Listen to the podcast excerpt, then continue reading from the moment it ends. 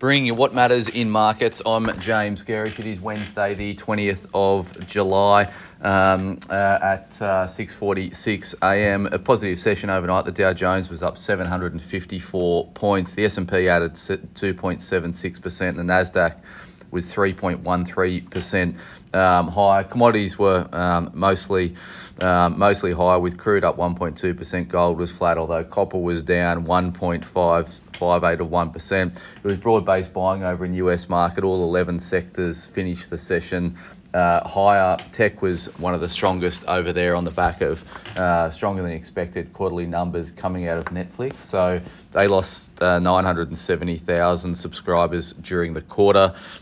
The market was looking for a loss of 2 million, so they've stemmed the tide in terms of subscriber outflow over at Netflix. IBM, on the other hand, was down around 5% on the back of an impulse to the higher US dollar. So we're going to see this throughout this US reporting season, where this high US dollar has impacted earnings, and IBM was the first one of those that came to flag that headwind in terms of earnings.